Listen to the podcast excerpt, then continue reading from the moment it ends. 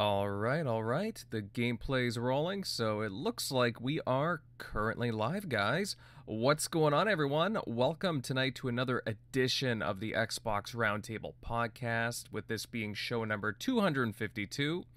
Naturally, I'm Invader, and it's great to see everybody here tonight. As per usual, a lot of things to cover from the past week in the world of Xbox and all things gaming the release of Pentiment, uh, Phil Spencer's comments with The Verge, his latest interview as he's making the rounds, and the nominations for the Video Game Awards uh, in December.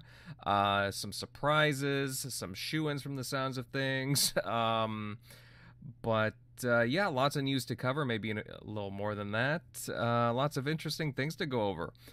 But first, where would I be without my awesome, awesome panel members? Let me introduce everyone who is on tonight. Starting off with Crusader. How you doing, pal? I'm good. I have been playing a lot of Vampire Survivors. Yeah, that seems to be the latest crack for the past couple of days. What the heck? That, that that sucker just appeared out of nowhere. Um, so it, it it got really popular because it hit Game Pass, but it um uh, it was in early access since last year. Um, really, I didn't even know that. And yeah, now it was in early access on PC since last year, I should say. It, it hit Xbox in November. Um, but yeah, no, I, it's really good. I'm like five achievements away from uh, having all of them. Um, it, it's just really good. All right, all right. Yeah, I've seen Mav and like a whole bunch of other people playing it, talking it up. I'm like, hmm, maybe I should give it a download. But uh, currently working my way through Pentiment and a few other games. But we'll see. I mean, Game Pass has a few uh, little indie gems I want to try out. But uh, yeah, yeah, no, definitely. On your recommendation alone, I will give it a shot.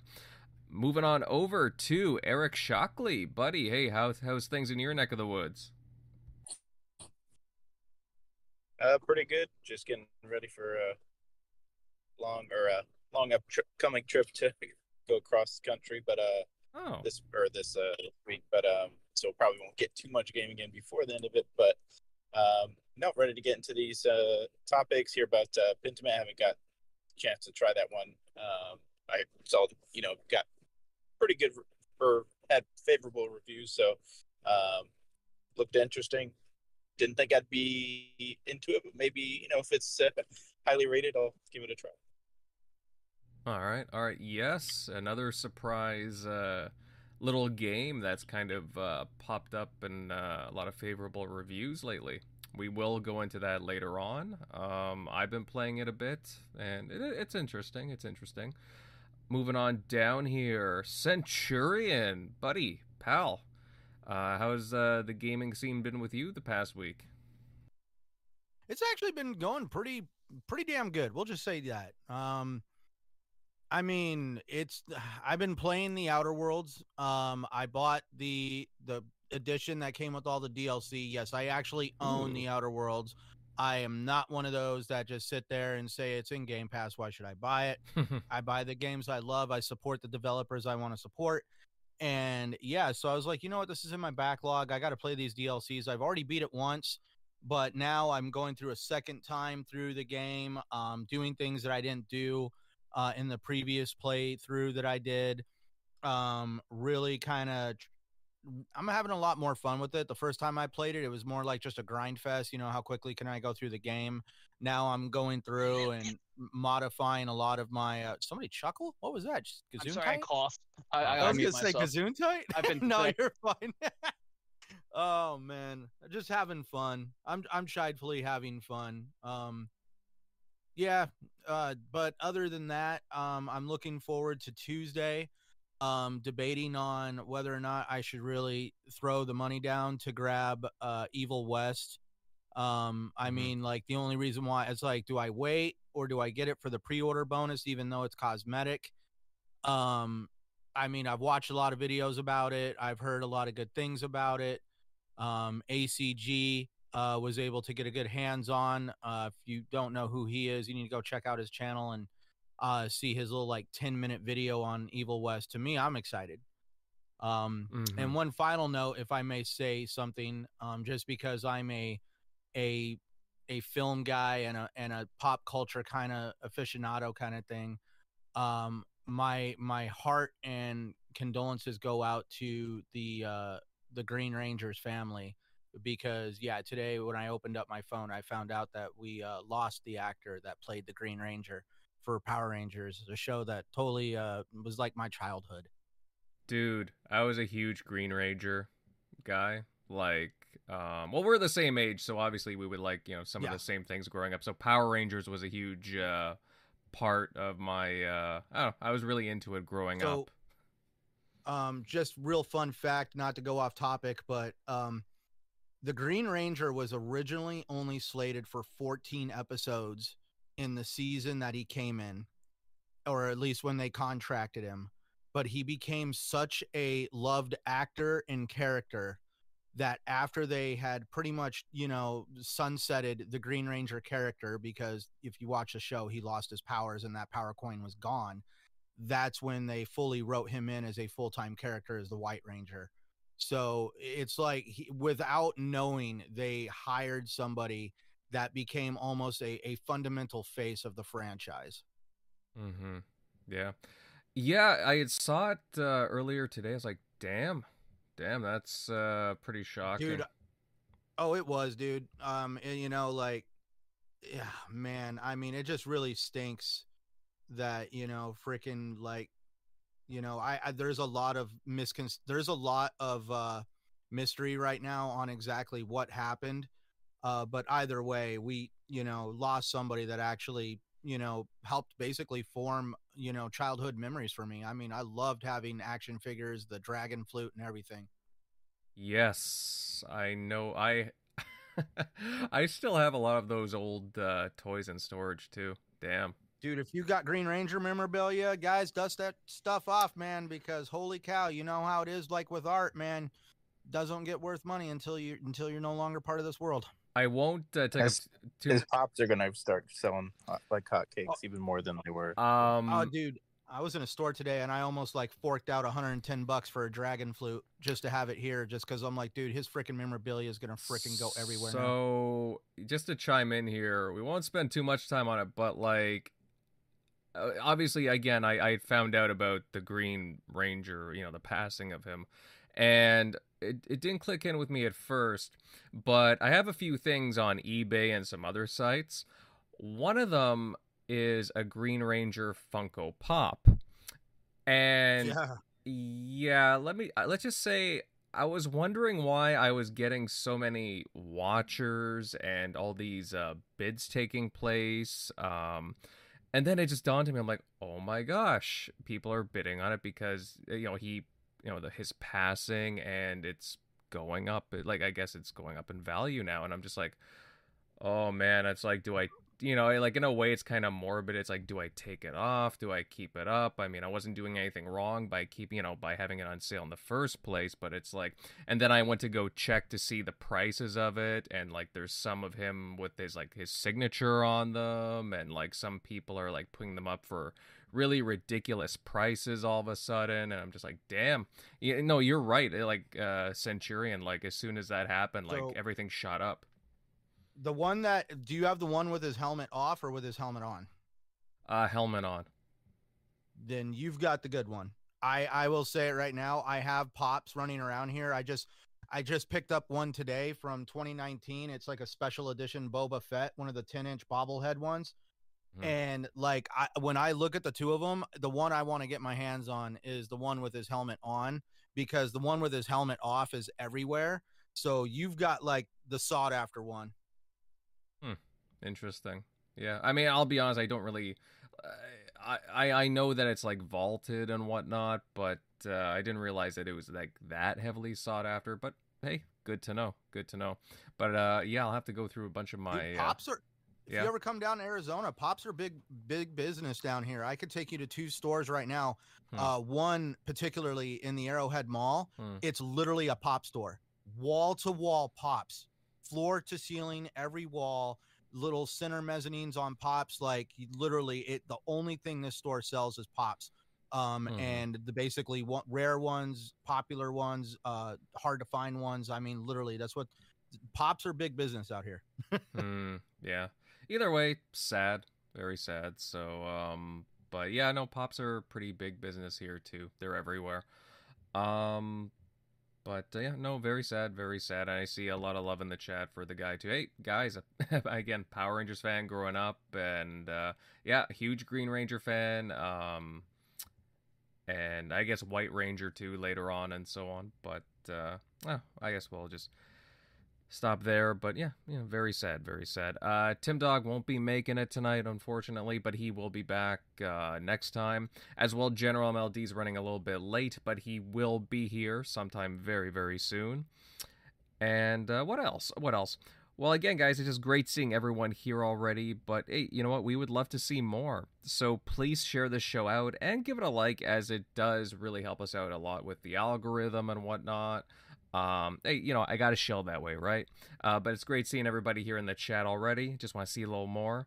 Also, a, remi- a reminder that we do have a giveaway going on, so check the description down below for ways on how to, to participate with that. The clock is ticking, so uh, hey, get right on that, guys. Only uh, maybe uh, a week, week and a half away. Get right on it. Okay, well, on that note, guys, why don't we get into our first topic of the night? And we will talk about the Game Awards. and earlier this week, we got the nominees for all the categories, including the Game of the Year. Certainly looks like a few surprises there. I know that it was kind of a slow year, what with all the delays and whatnot, but uh, still some uh, still some pretty big games. I'm curious what everyone here uh, thinks of all the nominations. I'll start off with my very inquisitive friend Crusader. Bud, what's your reaction to the nominations? Uh, anything really catch your eye in particular?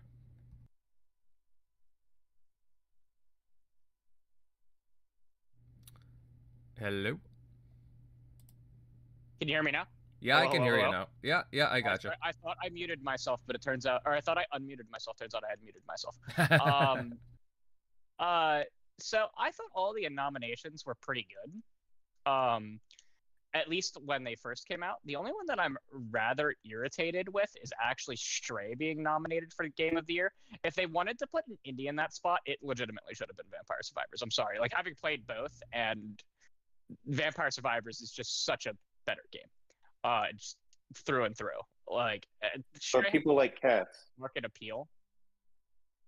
Um, which maybe that's why, because I mean, it's just like the Oscars, right? Where like shit that's mass market appeal usually.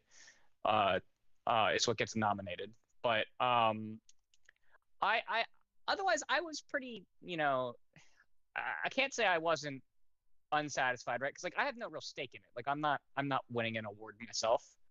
Um, so I don't really care what wins. I'm more watching the awards every year just for the fact that we get game announcements at them, right?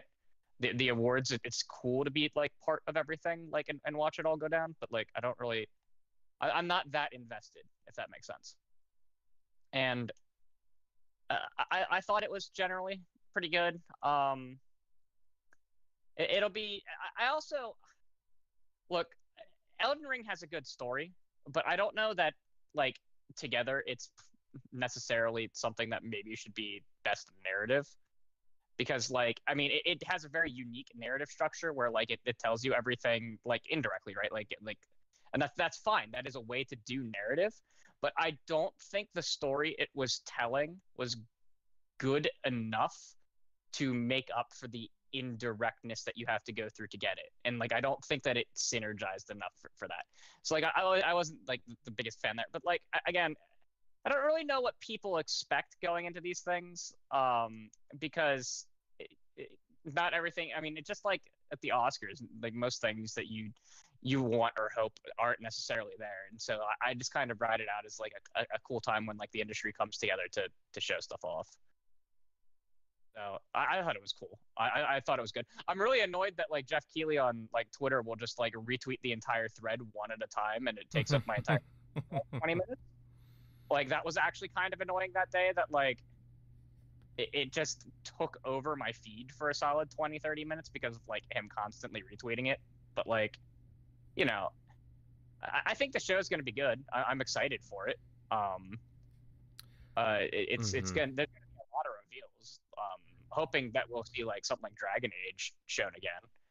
Uh, since considering they just said that like it's playable from start to finish for uh, just a few months ago, because uh, it was revealed there originally a few years back. Same uh, show that they or no, no, they, they revealed it the one year and then they revealed Mass Effect the next year. So yeah, I, I'm I'm more excited for the Game Awards to see what we're going to actually be shown that's new, rather than to actually see anything about the awards. Like I, I, I don't. I think most I, people are like that, to be honest. Even myself, I could really. I mean, there's a couple of categories that I'm curious about, but otherwise, it's all about the reveals. Like, if there's a franchise that I'm really, really in love with, right? Like, it'll be like, yeah, I really want that to, to, to do really, really well, right? Like Ratchet and Clank, I really wanted to do really, really well. But I grew up with Ratchet and Clank, right? And like Mass Effect.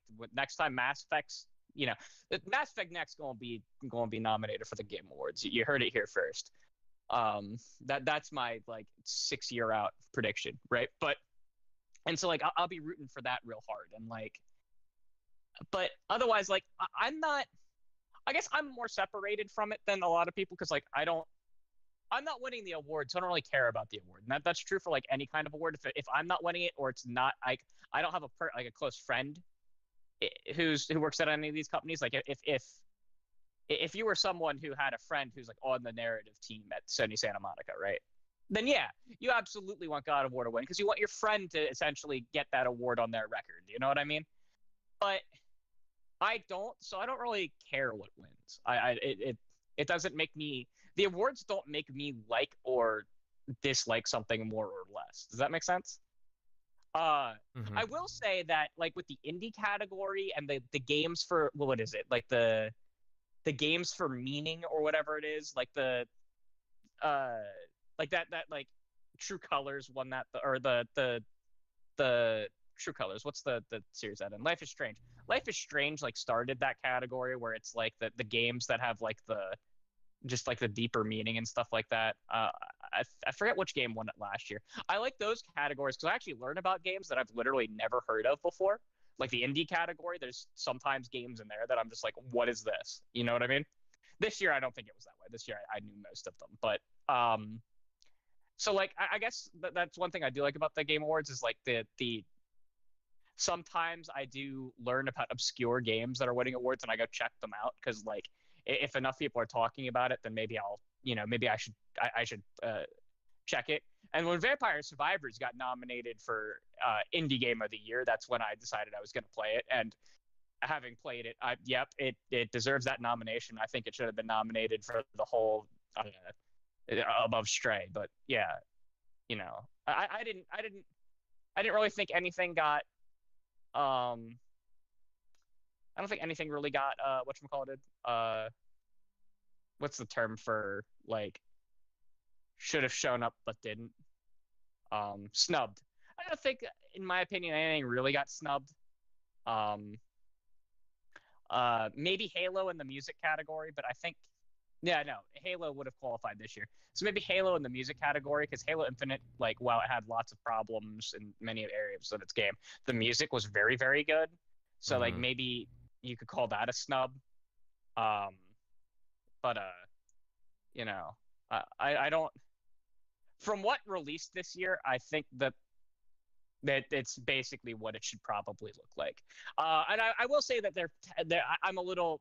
A lot of people call it a PlayStation skew, and I don't think it's a PlayStation skew necessarily as a uh, a third person action adventure skew, and that just happens to be what PlayStation makes because that's like the most popular type of game that there there is right now. It's like the the the third person of the shoulder, and first person gets thrown in there, but there are just less first person games made um, than than the third person ones, and that just it's the same thing in the like that you see in the Oscars where specific genres are like the ones that always get covered, where other ones that maybe are quite deserving don't get covered. Um, people say it's a if there was listen microsoft wouldn't host the event at their own theater if there was an actual like bias towards a competitor um mm-hmm. it, it, the, the bias is towards the genres and look starfield is going to show up next year it would have shown up this year if they released it Well, um, it, it, fits that genre. I am curious about uh, again the most anticipated game. I think Starfield should yeah. probably dominate, if not Zelda. But I, am trying to remember there. I remember something being off about that list, the most anticipated game. There was like a game that was that, in my opinion, was like missing from it. Does anyone have the list on them that they can uh, rattle off? Yeah, I, I have it here. It's Final Fantasy, Hogwarts okay. Legacy, Resident okay. Evil 4, mm-hmm. Starfield, and Zelda. Okay, it was okay. I, I remember. It's wait. Did you say Spider Man? No. Yeah, Spider. The fact that Spider Man's not there and Resident Evil Four is, it was really weird. That that's what was. It was. It was like Spider Man over Resident Evil Four splash Hogwarts felt really weird to me. Maybe it's because I'm not a big Harry Potter fan. And I just don't. I don't feel the hype for Hogwarts. But like, I, I, was shocked that that that didn't show up. And there was like, there's one other game that's a big game that's coming out next year that I was like, how did this not make it on there, but the remake did? Does that make sense? Well, to be and, fair, there's a lot of games that, next year. Yeah, there's a lot of games, and I, I can't pick them off the top of my head. I remember looking at that category and being like, yeah, 90% of this makes sense, but there's a couple games that are not on there that like I'm like I'm honestly shocked that Final Fantasy 7 wasn't on there over Final Fantasy 16, right? That that I, I've seen far more, like not that Final Fantasy 16 does not have hype behind it, right? But I've seen far more hype for Final Fantasy 7 Remake Part 2. What is it? Re, uh, reunion than I have for 16. And and so like th- there are some things where I'm just like Geoff, this just seems kind of kind of silly. And like I, I wish some other genres would get more more notice. Like I wish uh because uh, what was it, Total War 3 mm-hmm. the, yeah. the RTS. Yeah, it's I've heard it excellent. Like it's an excellent RTS, and people were sad that it like didn't show up at all, right? But like it's the wrong genre to show up. Kind of like how superhero movies, even they could be the best superhero movie in the world, but they don't show up at the Oscars. Like I don't, I don't think did the Dark Knight even show up at the Oscars way back when? Maybe in the music category, but I can't remember. Yeah, like I, I don't. There's just some categories that because of what it is, it just doesn't show up because a lot of the critics don't know what it is because it's so niche, and that's well, that's a shame to me because keep in mind, like keep in mind, remember Forza Horizon Five last year? Yeah, I do remember Forza Horizon Five last year, and that was that was that's part of the my my biggest problem with the Game Awards, which I wasn't going to bring up today, but I, I, guess I will. And that's when it's held. It's held in December. It, the Game Awards wants to be the Oscars of of gaming, right? And I mean, it is it is the most probably the the most well done show. Now, the the Dice Awards are probably a better example of like actually critiquing uh, games properly, but that's done within exclusively within the game development community, right? Like journalists don't vote on that. It's all it's all development voted. Um, and so like I, I have different expectations for them, right? Like I expected this to be the the third slash first person shooter show, right? Like that that's generally speaking what it's always been but um, I think it should be held in February, and it should run calendar year to calendar year, not December to December, and have like and at the very least, if you still want to hold it from like November to November, right? You should make the cutoff date for submissions a month after the cutoff date for the game releasing. That way, there is guaranteed enough time for reviews. Because that was one of the big things that happened with Forza last year. Was Forza technically made the date as a game, but the reviewers didn't have time to review, like to actually review it mm. ahead of submitting their votes. So like, because they, they only there's only a two week gap between the the deadline for games and the review period, and for a lot of reviewers, that's not enough time. Like that that's what Jeff Grubb said about like their votes. Like they they put that they had they they knew they weren't going to have enough time to to um, for Forza. Forza probably would have been nominated for more um, last year if it hadn't been for for that. The other thing about Forza is it it fall it again falls back to that that thing that Forza's not a third person action adventure game. It's not a first person shooter. It's not right, it, and it's it's not a like an an indie that captivates the world like Minecraft or Terraria or Hollow Knight or you know like like the those indies that like like uh, Vampire Survivors, right? It's it's not an indie that captivates the like entire world, right? So it, it's not as many of the reviewers who are reviewing it and who make up the council of people who vote on stuff actually are going to have even played the game in the first place because it's not a genre they play. And that's just a problem with any kind of award show that's not done within the industry. And you don't have those kinds of award shows, right? Like they don't the only one that we, we have in the gaming industry is the Dice Awards, like I said, and there, there really isn't one. I guess it's the like the the Tribeca Film Festival is kind of that um in in TV film. Um, I mean, there's the bat. What the BAFTA? The BAFTAs, that do even that, Game that Awards. The, the Academy do that. That's no? the British. Yeah, they do Game Awards too. Yeah, they're they're okay. And again, but the, the, the problem with those is right, they're not big events, right? It's not something. You, correct me if I'm wrong. They're not something you tune in to watch. Dice Awards, you definitely don't tune in to watch. That's just a, they literally release it in a, in a in an article, and that that's all the fanfare, right? And so if you want the big the, the the biggest ones that everyone comes to watch, the the Oscars or the you know the the VGAs, they're they're they're run by the the the video game journalists and uh, video game media, like the like uh, per, media personalities, like Geoff Keighley, and there's nothing wrong with that.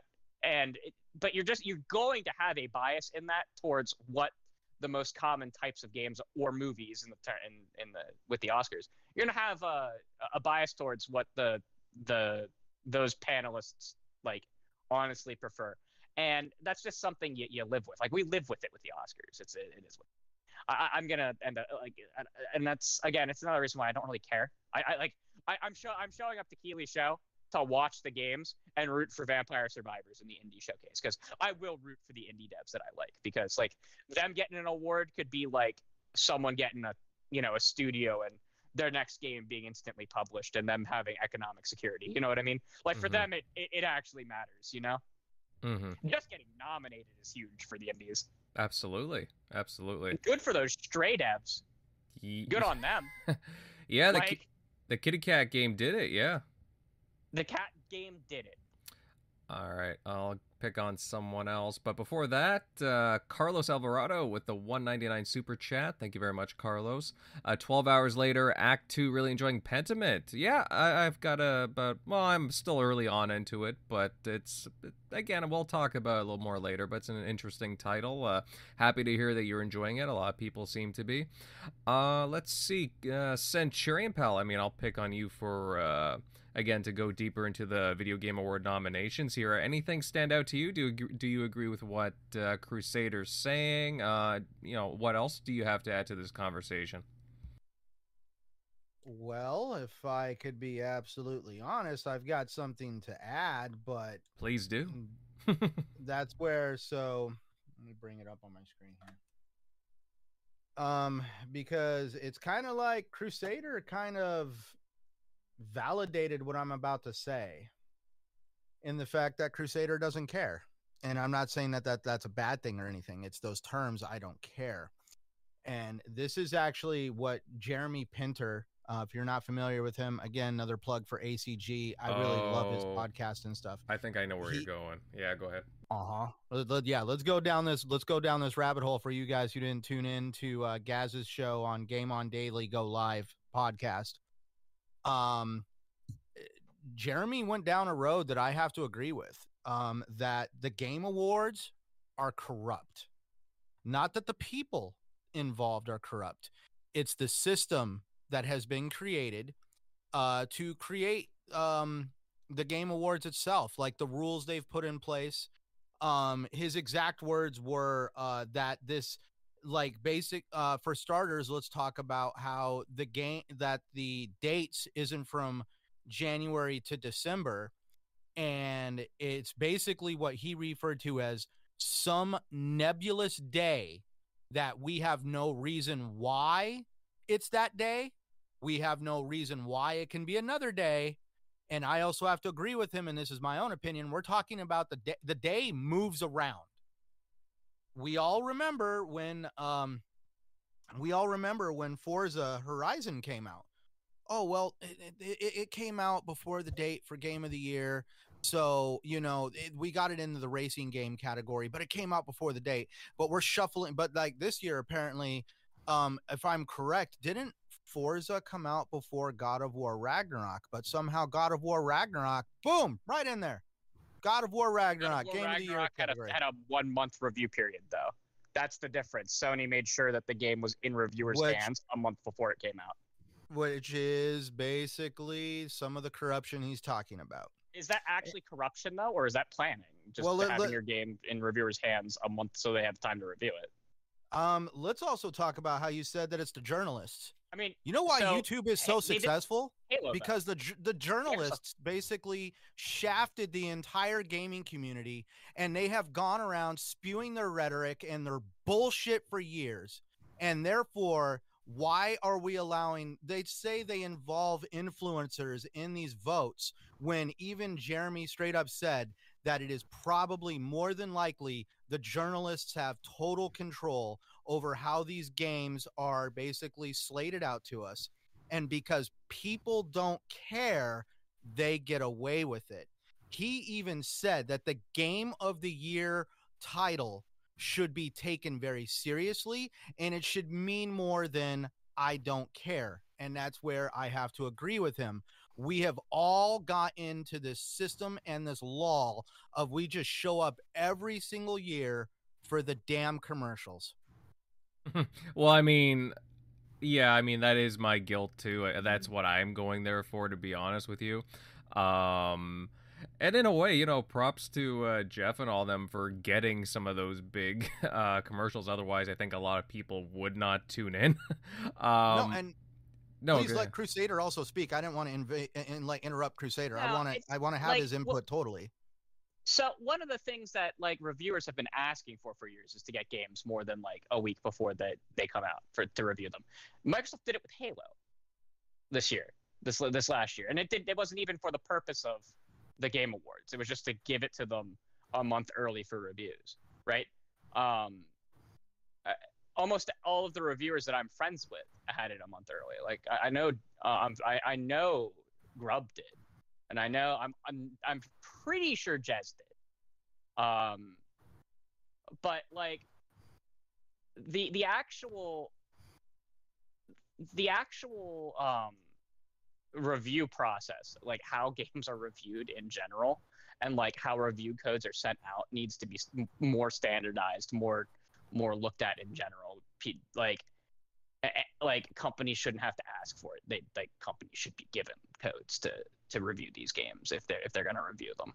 Um, they should that there shouldn't be a uh, uh, you get it a week before the game and you can't talk about certain platforms like Cyberpunk. That was the greatest. That, that, that people they should be investigated for that, not not the journalist companies because they, they couldn't do anything. Yeah, the, that was like CD Projekt Red should be investigated for that. Like, um, that that's just a, a massive problem, and part of it is that work on the games is pushed up until the deadline whereas like that way back when it used to be that like oh the, when the game went gold it went gold and was finished and you could send out your review copies at the same time that you were uh, sending it for full production um, so like I, I have to take a step back with saying that like Sony's necessarily corrupt in. Oh no, I didn't say Sony. In, I was saying okay, that okay. I was like, saying the VGAs themselves because what Jeremy called out for is sure. Geoff Keighley and all the powers that be over at the VGAs need to be more transparent on the systems that are used to give these game to get these oh. games slated into these I, nominations. I agree. I agree with that 100%. Um, I, I will say that a lot of problems with even the November time period can be solved with companies literally just sending out the, the review codes earlier, right?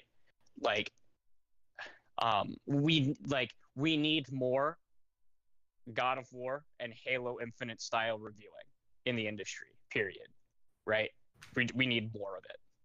That the people who are going to review the games have a full freaking month to review them if your game's going to be 60 hours long, right?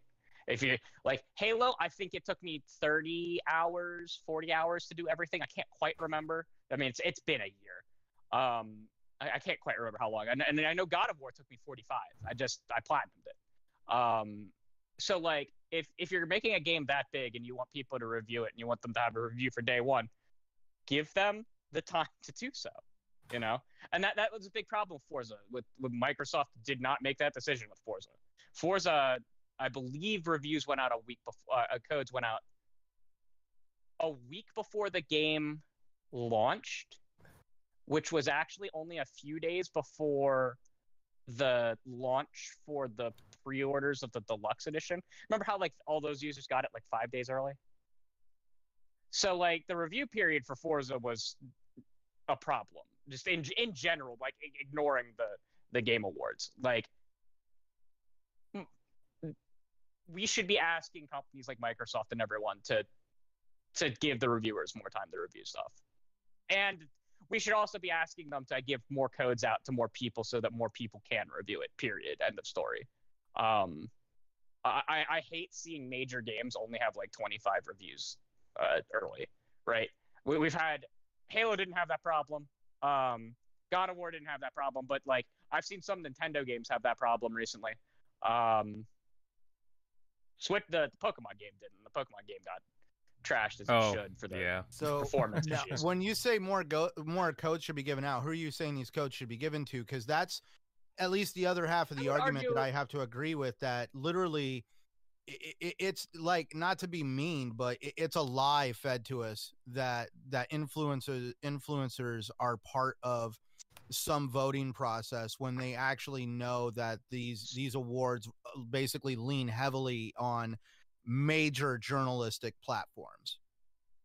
You're not you're not wrong. Well, number one, I would say that's that like I, I used to love when IGN would do the the counter reviews where they'd have basically two people review it and you would get like usually one that was more positive and usually one that was more negative, but at least it would be two different perspectives on a game from two different uh like people that had two different like very like mindsets in gaming at the very least.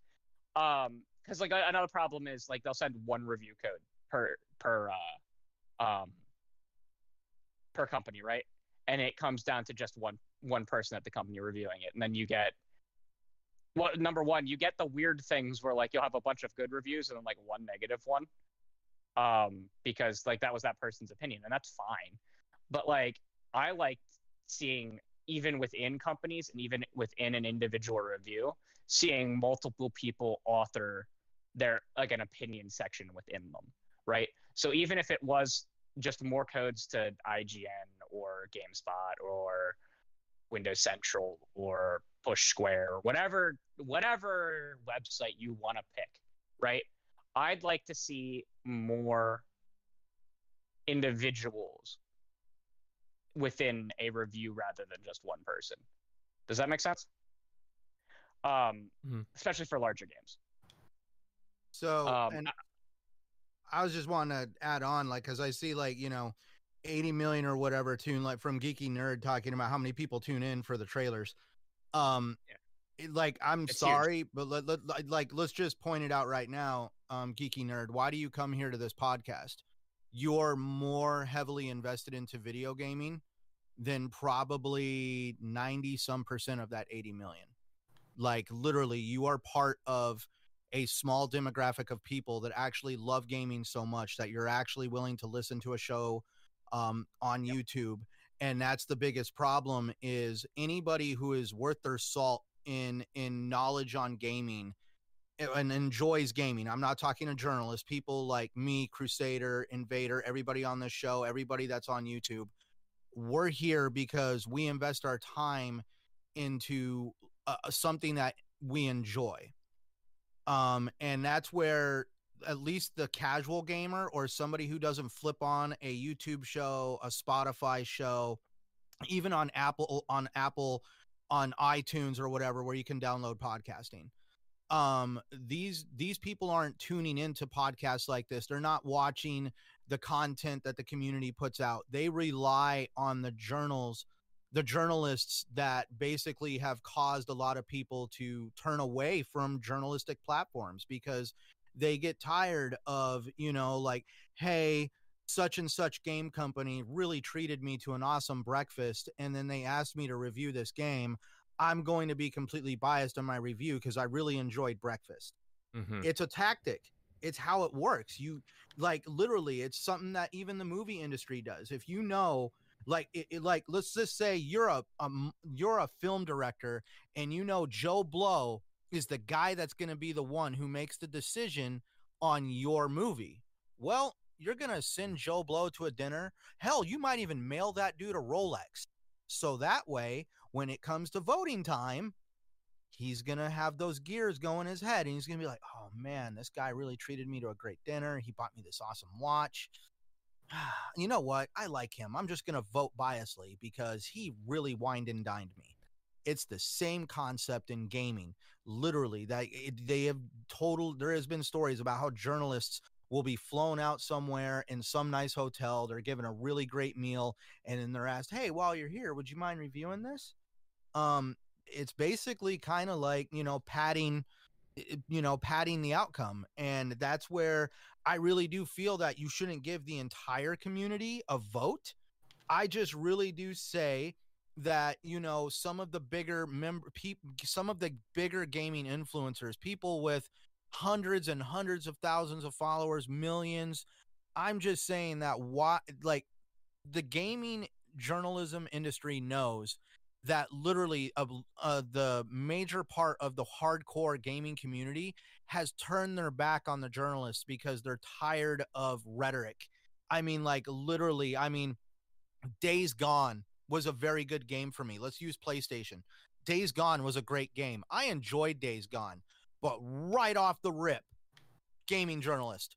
Oh, here we go. We not got another white male protagonist Oh. What the oh. hell does that anything to do with anything? Well, Kotaku. Like right off the rip. huh? I was going to say, oh, probably a Kotaku article, right? I, am probably yeah, that's what I mean. And it, the thing is, and it was done by somebody who basically wanted to just somehow push a narrative that the the main characters are male. Then they decided to interject a race a race concept into it, and I'm like, dude, we play games to escape this bullshit because I'm sorry, the world is crazy, and we don't want world events and issues mm. coming into a hobby of ours and basically now you're just bringing outside problems into something that we use to escape and that's a big portion of why the a lot of the uh, hardcore community i hate using the word hardcore because I don't care if you're playing on your cell phone or you're playing on the best damn gaming rig known to mankind. A game is a game. Mm-hmm. Now, okay, so Oh, I just gotta take a look in the chat here. We got a super chat from Jujitsu50 for 4.99. Thank you very much, pal. Loving Pentiment on Act 3 and look forward to finishing the game. Hmm, lots of love for Pentiment. Uh, I can't wait to uh, get into the conversation in a little bit, but uh, yeah, lots of love for it. Um, no, well said there, Centurion. Honestly, um, like I I understand your position. Um, yeah, no, I hear you, pal. Oh, General MLD, buddy, I just saw you walk in there. Uh, just quickly, how you doing? Hey, pretty good. No, I just I didn't want to interrupt the flow there, but uh, yeah, yeah, doing good. Sorry I'm late, but uh, eager to you know jump in, put in my two cents. All right, all right. I'll get to uh, Shockley first, and then uh, you're more than welcome to chime in. Uh, Eric no Pell, Eric Pell. I uh, just uh, curious. Do you agree with what uh, Centurion, Crusader are saying about like the video game awards, their perspectives. Also, what do you think about all the nominees? Yeah, for the most part, definitely valid um, from like both both both sides so far.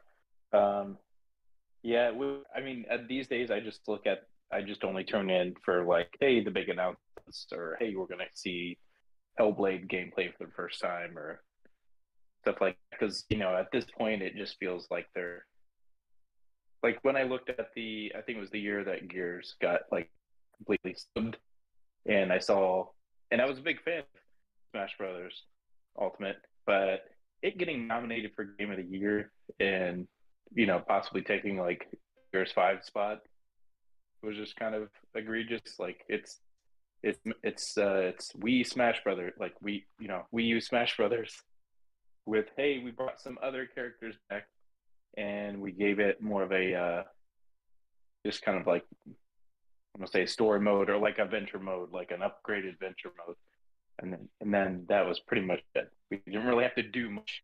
Pretty much the same fighting styles. It wasn't like some jump from you know the first Smash Brothers to like Melee or even Melee to some of the other titles.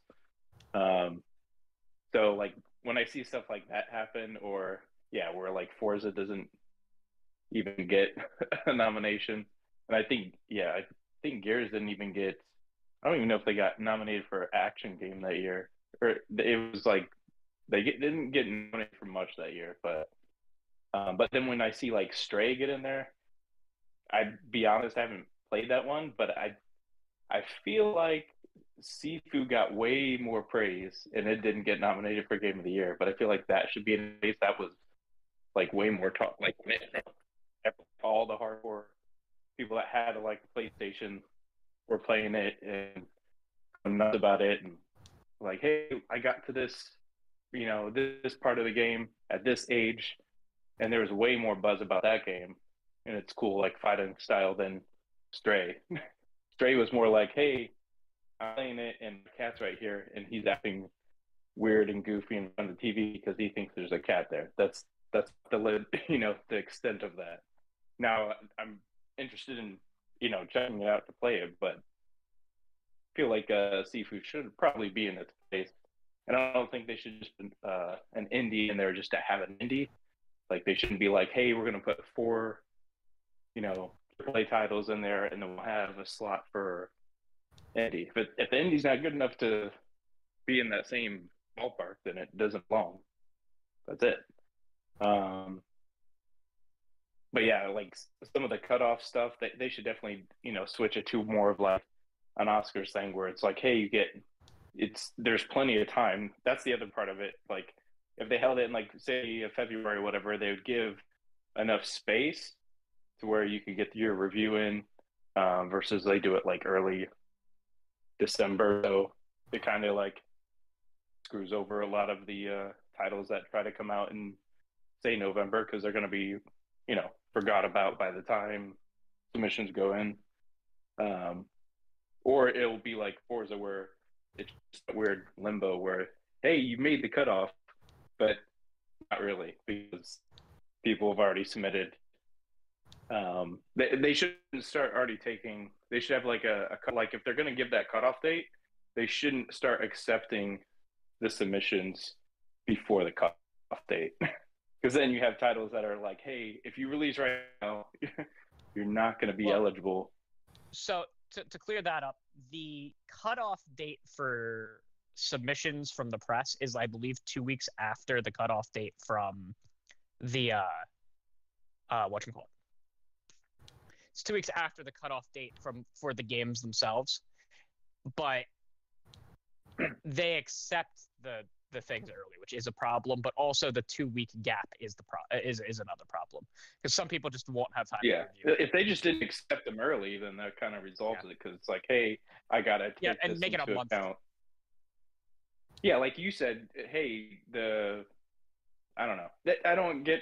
It's a it's an award show that I don't understand why they, they don't need that much ahead. Of you know, when when did Forza come out? Like in October or uh, September maybe? came out in very early November. Yeah, before God okay. of War. I mean, still, it's an it's an award show. They can just announce that people are going to show up or they're not, whatever, or someone's going to accept award on their behalf. So you you don't really need. Um, I get they make their presentation, but you can just say, "Okay, here we got enough." Patients. You just read what's on the card. There's not like, "Hey, shoot, now we have to get this person in here and prep it. No, you don't. You just read what's on the card and they get the word or they don't. But like it's I don't I don't know why they need so much prep time for that, but but they could extend another week if they needed to like, hey, we're not accepting them until like two weeks after and then you have a week to get them in. So you can presumably make them early, whatever, get in. But and I did notice like, yeah, Halo didn't even get in there. I mean, I, I feel like it just got a lot of bad.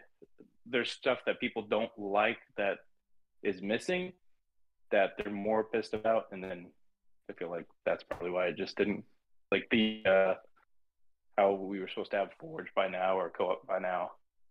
But I feel like when I'm looking at them, like, was Stray better than uh, Halo Infinite? I highly doubt that. just all the that you can do in Halo Infinite. I mean, loading up a whole warthog with like five or six people with like plasmas, and it's it's just a huge playground. Like I had endless, you know, fun just playing not with co-op, obviously, but playing by myself. And versus like is that little cat, I don't.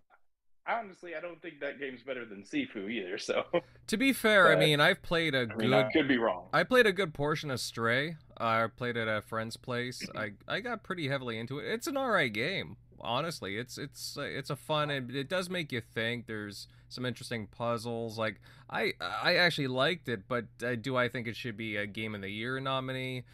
I mean, if this was a normal year that, you know, we had all, you know, the games that were supposed to land, like Starfield and so on, and a whole bunch of others, I mean, yeah. I, I, think that other games would take its place. But uh, that being said, I mean, it's an all right game. I just, like, to me personally, yeah. like, yeah, I mean, indie games like should be able to be like game of the year nominees, just like any other AAA game. I just I don't know. Pers- won one last year. Right, right. No, and exactly. That, that it's published by EA, but like it is an independent studio through their uh through their independent studio publishing program, EA Originals. Like, I mean, yeah. it, it won. Yeah, I'll just be biased right now. Anything that involves cats and how cute they can be, yeah, that give it game of the year right now. Just give it game of the yeah. year. You're not wrong right now. Straight up wins. Right. I've said Mm-hmm. Now, General. Yeah, I feel like Halo's. Oh, I'll just say that one last thing. Sorry. Yeah, sorry. Go uh, ahead. Go ahead. I feel like with Halo, no, I was just saying. I feel like with this Halo, people just have negative things like, "Oh, I'm never gonna play this because I can only play co-op." Like, it just seems crazy to me. But I, if it was just, if they're just grading, if they just graded on what was released, hey, we don't have co-op, and the multiplayer, you know, free to play they just graded it on its single player, I feel like it could be at least nominated. But the campaign was dope. I mean, it's the best Halo campaign we've had since three, as far as one, one with Master Chief. So. Hmm. I would agree with you on that. Uh, let's see. Yeah, General buddy. I mean, uh, I would love to know your thoughts about the VGA nominations. Uh, do you agree with what all the other guys are saying? Uh, like, what do you have to add here? Uh, what do you think about the categories, game of the year, so on? Okay, well, uh, overall, I think like most Xbox fans, we look forward to the announcements. I think a lot uh, Xbox uh, they're, they're smart. They know the viewership for this is high, so they're gonna uh, save a lot of good stuff uh, for for the show. So I'm looking forward to those first and foremost. As for the nominations, eh, they they mostly make sense. You know, they're all high budget, uh, high production games, all pretty quality experiences. Gamers love them. So uh, I think my only exception is Stray, which yeah, people have uh, also t- commented on. I think that's a little suspect. I mean, if we're gonna nominate a uh, a small indie kind of game, I think Grounded is a better pick in my opinion. I think well technically it was early access 2 years ago, but the 1.0 version released this year. It's it's finally that's complete yeah. this year. And that's never mattered. By yeah, the way, right? for anyone curious about that, um Hades was nominated in 2020? Hmm. Question mark. Okay. But it had been in early access before that. So like anyone who says like, but it, it, was in early access, that that doesn't matter. It's never mattered. It's the Game Awards. Okay, that's good to know. So that that, that makes it even uh, even more suspect to me, because that Grounded is a much meatier game. Because I I looked earlier like how long to beat. Uh, Stray takes about five hours on average to beat. Grounded is a lot meatier than that, and it's co-op based. A lot of deep mechanics, a lot of biomes in the in the sandbox area. I feel like that's a much you know, I think it's overall a much better game if we're going to nominate a small, you know, small, smaller kind of dev group kind of game for game of the year. But that, that's just me. Um, I do think it's over compared to the other nominations. It does seem like a artsy token indie nomination because I can certainly think of other games that, uh, yeah, again, are also quality games but are also higher budget that could take its place. I mean, you guys said it before. Uh, I think for all, I think Halo Infinite is certainly a, a, a, bigger a bigger experience and still a quality game. But I think again, uh, for all the uh, for all it lacks at launch and the bad PR, I don't. Th- I think it wouldn't have went down well if that you know if that was also a nomination. So I mean, I get it. It is what it is. It took Halo up until now to get to where it should have been day one. So I get that. But uh, something else is that Forge, by the way. Huh? We have to do it next week. Talk about Forge. Oh yeah, for sure. Like know, we have it on the show, have we? Oh yeah, yeah. That, that's the whole thing in itself. But obviously, yeah, I, have seen yeah. I've seen some things. It looks pretty good from what I, have seen created there.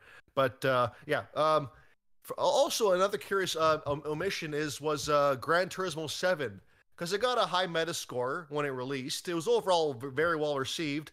So I, I'm now I'm, I'm coming to a, a conclusion here. It's my own opinion that Forza and Gran Turismo were were both equally snubbed because I think in general whoever makes these whoever makes these submissions for game of the year whoever whoever like makes these decisions they just don't count racers in the same regard as other games. Maybe it's because it's not video gaming enough like there's no like you know you know like a, a, a, central protagonist or video game fictional characters that you can rally behind. It's just a bunch of cars essentially maybe that's why but i feel like now it's not yeah last year it was basically it was kind of suspect that forza horizon 5 was omitted but now i'm thinking with, with gran turismo 7 also omitted i think it's it works both ways i think now we just have to accept the fact that whoever does these game of the year nominations, they do not think car games count compared to a you know single player third person kind of game. You, you know what I'm trying to say?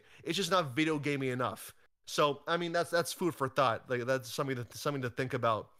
But otherwise, I think these awards, how how these games are chosen, I think they owe us some transparency. Like they don't really tell us the process of it and also the cutoff date for the nominations. It's oh, I always thought it was so stupid.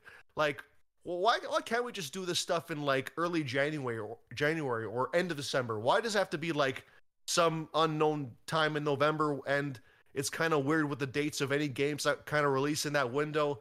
It just doesn't seem fair, and it's just silly. And every year, it, it kind of gets these arguments online going for it. I just think they gotta make it a little more simple. Like if you're doing game of the year, include December games. Like Callisto Protocol, in my opinion, should be a, should be a nomination for any awards because it comes out in 2022. I, I don't get the stupid cutoff point, but that that's just me. But um, overall, though, obviously, I think this isn't Xbox's year. Their big titles were delayed, so obviously, we're we're going to see more of a PlayStation slant. But um, I only see this as um, good news for next year because the games that were nominated for PlayStation they were all meant to be 2021 games. They all got delayed into 2022, and they were all the better for it. So I think this just bodes well for Xbox next year when its 2022 games will go into 2023. And I think Redfall, Starfield, and I think Forza Motorsport they'll they'll be better for that too. So, uh, personally, I think Elden Ring should win Game of the Year. That was my first Souls game. It got me into the franchise. I, I think that's worth considering. If you can get like a really quality game out there that sells like what 17 million i think was the last official number something like that if they can bring in new people to the ip while maintaining the quality of of of, its, of the ip and not having to dumb itself down i think that's like near magical like well what they accomplished there i think that's worth uh worth considering so i do hope elden ring wins but uh i guess we'll see so yeah, that's my two cents. Hmm. No, I totally agree with you there, uh, General. And uh, honestly, some great comments from everybody on the panel here. Uh, I totally forgot about Grounded. Yeah, you're right. Uh, September, uh, like the full version of the game officially released. Yeah, I mean, I would have liked to have seen it uh, nominated for something, but um, I don't know. Either way, guys, I mean, it is a strong year for PlayStation, and going into next year, I mean, again, like Xbox has a lot of titles going for it, and Nintendo too. There and Nintendo has a couple as well, and uh, ne- next year's just gonna be crazy for gaming overall. But uh, the Game Awards isn't too far away, and uh, yeah, we only got a couple of weeks to wait for uh, you know uh, the winners and hey, all the announcements from uh, what they have there. But yeah, guys, if you if you're enjoying the show far so far, then please give us a like and hey, share this out. Please do because we would love to have some more people here in the chat, just uh, listening in and so on. Uh, but hey, on that note, uh, I'm not gonna like. I'm just gonna cut to the chase and go into our next topic because lots to cover here. And hey, you know, I got the gameplay for our next topic uh, right here. Uh, we were gonna talk some Pentiment, the newly released medieval title from Josh Sawyer's team at Obsidian Games. Uh, a small game that's been getting, well, a lot of attention over the past week. I'm kind of surprised myself, but hey, I've been playing it today and uh, got some thoughts. I know a few people on the panel have been playing it as well, and I would love to hear their thoughts on it. Uh, General MLD, buddy, uh, why don't you start us off here? I think you've been uh, playing it. I know you were pretty hyped for it. Uh, what are your first impressions of the game? Oh yeah. Um, well, I'm about as of right now, about two thirds of the way done right now, and I think my favorite part of this game is that it just feels so personalized. Um, like my gameplay will like my like my playthrough will not be the same as yours or anybody else's, and that's why I think I like the most. Now, it's overall a choice and consequence personalized Western RPG from Obsidian. These um, headed by Josh Sawyer, the guy who oversaw Fallout New Vegas so this is uh, his passion project. It's his baby, and uh, it shows.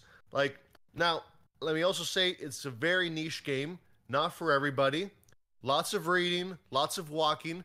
Takes place in the dark ages in some uh, uh, mountain town in Germany, or what is now today Germany in the early 1500s. So there's a lot of a lot of historical, uh, a lot of historical cu- culture there. So it may put people off. You may get quote unquote bored, but I promise you, if you like, again, the allure of the choice and consequence, uh, personalized kinds of games, I think the longer you'll play it, the more invested you will become. Because I think the um, the real appeal is the immersion and the characters. Like it, ta- it takes you back into a simpler time and culture, and every individual character you get to learn about their individual uh, wants and likes and, and, what motivates them, and they all got something to say.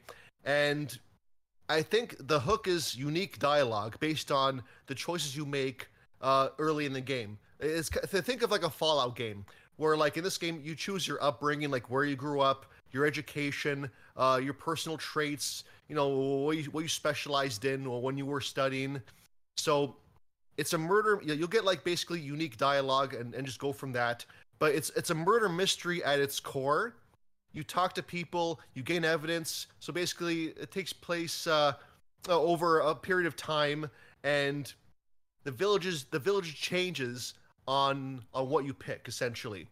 And uh, also, that's another nice little part. The choice is up to you. So uh, Uh, uh, uh, there's no there's no forensics in this time period. Essentially, you talk to people, you gain evidence, you gain perspective, and in the end, you get to pick who you think the murderer is and you could be completely biased if you so choose. You can go with your gut feeling, who you think is the real killer. And by the way, guys, the game does not tell you who the real killer is. I, I guess you got to look up on the internet to find out. But in the game itself, you will not know if your choice was correct or not. You got to make your own gut choice, or you can go with just someone you simply don't like, or someone you think just deserves to die. I don't know, but it's your call. And I think that's one of the the real allures of the game. So without spoiling anything, um, I, I, am just trying to like sing its praises because um, it should be played by as many people as possible, despite its niche nature. I know it looks like a budget title because it is. It's only made by 15 people, and the art style is very unique. It's like based on the art style of the time period. So there's mm-hmm. that. So I think it's a it's a good thing because we just don't see simply see games like that that look like that. So I highly recommend it if you're into Western RPGs, if you like Obsidian's work, I would definitely recommend this game and try at least put an hour into it. Don't just judge it on the first five minutes. L- let it play out a little bit for you, and I think you'll I think you'll be pleasantly surprised. So I'm I'm looking forward to being this game. definitely within the next week, I should be able to you know tell you guys my my my overall final impressions. So yeah, can't, I can't recommend it enough. If you like a choice based choice based more personalized kind of game. Mm-hmm. Now I've spent some time with it, uh, not as much as you've only got a couple hours into it. Uh, you were very far into it, MLD. I would say, I mean, it is a very interesting concept. I mean, there's I mean, in some ways, there's not a lot to it, but then, as you said, with the um, just with the RPG mechanics and so on, there is a lot of personalization that you can do with it that I appreciate wholeheartedly. Like you said, you get to choose like, um, like what education, upbringing. Like, there's a whole like slew of things, and even the small choices that you make have um a lot uh like they matter right going forward um because I noticed that even when like my interactions, like when I chose, like for, for, example, where I was studying and so on, it came up a lot more uh, in the conversations I was having. Uh, you get different dialogue choices and so on. Um, I like the art style. I think, uh, like you were saying, MLD, uh, it plays on again those old manuscripts and texts from like the 14th century. I mean, for myself, I mean, I love the classics, and I, I just really dig it. I really dig it. It's really cool. Um, going a little further, the audio is also very interesting. Um, it's very subtle. It's a very quiet game. Uh, personally, I would have liked to have seen a little more. I don't know music. I guess you could say. I guess maybe that's just what we're used to seeing, like heavily orchestrated games and so on. But uh, it's you know it's a very interesting that way too. You can even hear like when the text the the text uh, bubbles are appearing, the various uh, the uh, the scribbles going, which I, I appreciate too. I, I appreciate.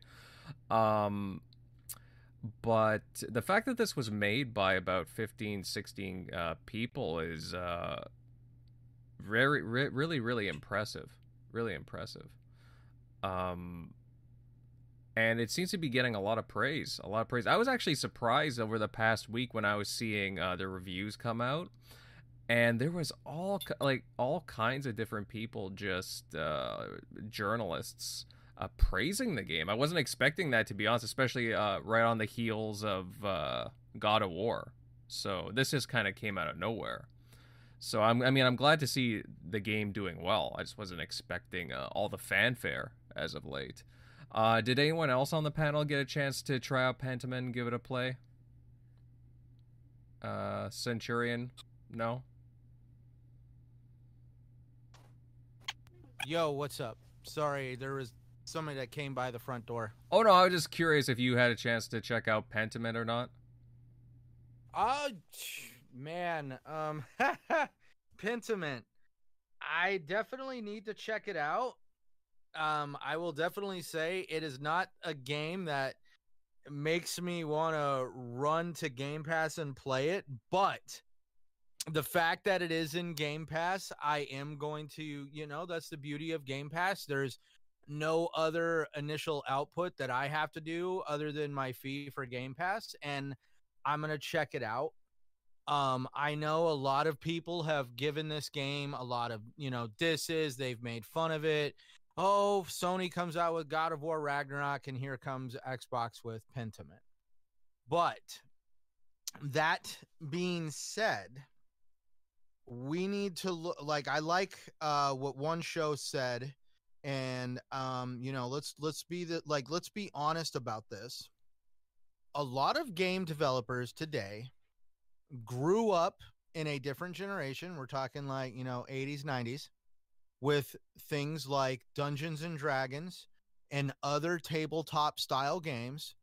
And I I forget who said it, but one inter uh, I mean interviewer, one review I was listening to, um, they were talking about how the game uh felt uh like you know like it, was like a video game version of like a tabletop game, making decisions.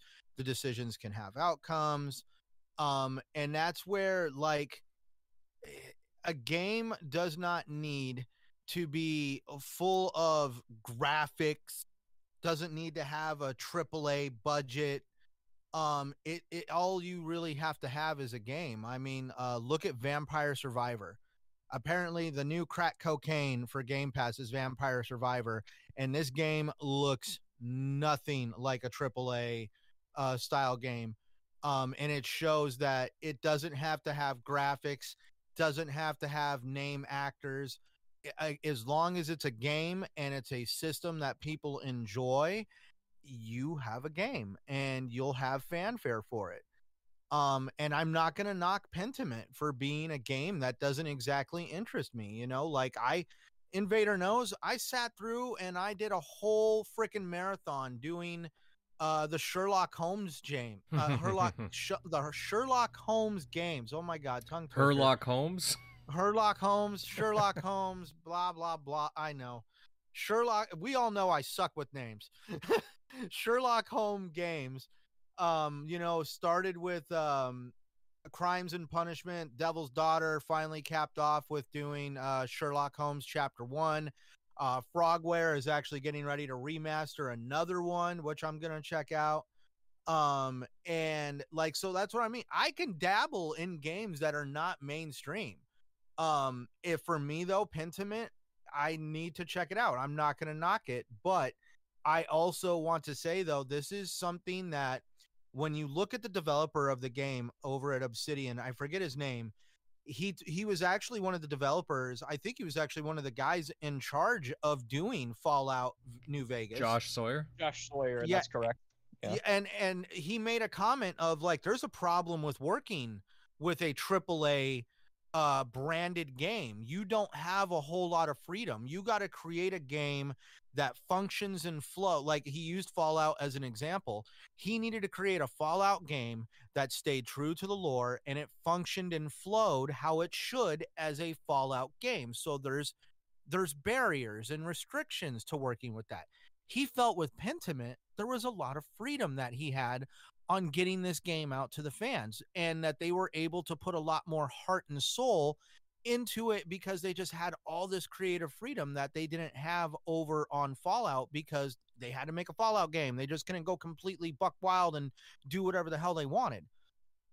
And, you know, that's where I look at, you know, these developers like we take video games for granted right now because I'm going to be upfront. I was born in 86. There has always been access to me with a controller since I was old enough to understand how to play a damn video game some of these developers didn't have that they didn't have access to all these video games that we're used to nowadays. Like, I mean, we can't, they weren't able to pull their cell phone out of their pocket and call somebody, let alone play a game on it. Um, and, you know, they're basically taking concepts that they learned from games that they played. And back in those days, the big ones were, like I said, Dungeons and Dragons, which were a tabletop game and it was turn based strategy um, and you literally had to get a group of friends together to create these big big adventures together. And i really do that's they're putting some of that love for the games that they grew up on in these newer games that create concepts like pentiment and that's why i'm never to diss it because it just because it's not something that made me go running to my game pass subscription to download it it's still a game. There's still love, heart, and soul there. And at the end of the day, let's face it, it's done by Obsidian. There's polish there, there's quality there. Um, I mean, it's not like it was just some random glitchy piece of trash. It was literally a polished game. So again, I need to check it out. Um, I haven't played it, but I'm also not going to be one of these ones that sits there and tears down Microsoft like, ah, oh, you did Pentiment. This is what you gave me while they've got God of War over there. No, this is this is what makes Microsoft, um, Xbox, a very different kind of gaming company. Sony wants big budget, blockbuster hits, cinematic experiences, Michael Bay esque production. Xbox is over here giving creative freedom make a game, do whatever the hell makes you excited to make a game, and let's just give it out to the masses because there's a lot more flexibility over at Microsoft when it comes to the freedom that the developers have on being able to create whatever they have passion for. Mm-hmm. No, and I agree with you on that. I mean, we'll see if I stick with Pentiment. Like I, like I see good in it, and then, but I'm also getting a little tired personally. But I don't know. We'll see. I'll still stick I've, with I've, it for now at least uh, again ACG at least over there with him when I listened to his review on it he said that game was like a slow burn for him for the first couple of hours mm. and it started really ramping up like hour 3 or 4 and he really wished that that the that the game had got a lot mo- had got a lot more of that earlier in the game. Well, so far I would agree, but uh again I I'm still kind of early on too. Now, you brought up Josh Sawyer, which is interesting because he had a recent inter- interview as well, and he talked about Fallout and what he'd like to do next with it. Uh, I don't know. Oh, that got me excited. yeah. Do you think that uh, Xbox would uh, gr- like greenlit like a Fallout New Vegas 2? Like, because he went on to talk about like some ideas that he had. Like, I don't know if they were hints or what, but he talked about, you know, oh, you know, I've thought about a New Orleans setting, California, Midwest. Like, I don't know. That those were all settings that they touched on in in New Vegas. I don't know if you played the the uh, the uh, the DLC for New Vegas. I I played that game up and down, left, right. I mean, I literally was every square inch of that game. Um, and yeah, the like, let's really. So for starters, one faction, the NCR, the New California Republic, you could easily have a Fallout game take place in California because basically that was uh, the government that was left over that survived in California came together and formed the new California Republic. And if you really get into Fallout New Vegas, they were actually at odds with the Brotherhood of Steel. Um, yeah. where the Brotherhood of Steel just basically they're they you know, hey, we're ex-military, we're ruthless, we don't believe anybody should have access to technology. And that's where they didn't like the fact that the NCR had access to technology and the NCR wanted to help people where the Brotherhood of Steel just wanted to hide in their bunkers and do whatever it was that made the Brotherhood of Steel, you know, the things that they did on how they just basically lived their lives. Um, but then another DLC, uh, you went to, I think it was like Utah, um, where you explored uh, the mountain ranges and stuff up there, and you learned about how people survived in Utah. And they even I think, as a matter of fact, there was even a DLC where they went and explored. I think actually somewhere down. I don't think it was bought. Crusader, you might have to correct me if I'm wrong, because um, I I know it had something to do with New Orleans, did it not? Or was it Mississippi? I, I thought there was one in Reno. I, I didn't. I don't. I don't. There was no. There was in, one in Reno. There was one in Reno, but there was another one where you like went and um oh my god i don't it remember. Was... it's been a long time i'll be honest i don't know guys. I didn't play the game but i just heard it I was just, like yeah. it was like i'm not oh, maybe i don't want to get confused with wasteland either but in it was like the sons of adam or something like that where that was it was fallout like, four that was four yeah. Okay yeah okay so fallout 4 was the one that explored a little bit of that particular region. So okay, you're right. That was where they had like the Boston or in the Mississippi uh at, like basically delve into that cuz I remember you had to like go find one of the submarines that were out in the ocean um and you also had uh some cult there where that were literally worshiping some radioactive thing um and that's where I mean like there's always been these hints to Fallout and I think it'd be awesome to re-explore Fallout New Vegas uh, because dude, I mean, I just I'm gonna be upfront. Um, I loved um, what's his name? Oh my gosh, Frank Sinatra. That's his name. I loved how in Fallout New Vegas you had like these Frank Sinatra style characters. It, it, it was it was literally a wasteland futuristic version of Las Vegas that gave you these old school Vegas vibes and I mean, like, dude, Fallout New Vegas has a special place in my heart. And it would be really cool to re explore that area of the world in that particular situation. Not to ramble. All right. All right. Uh, very interesting ideas there.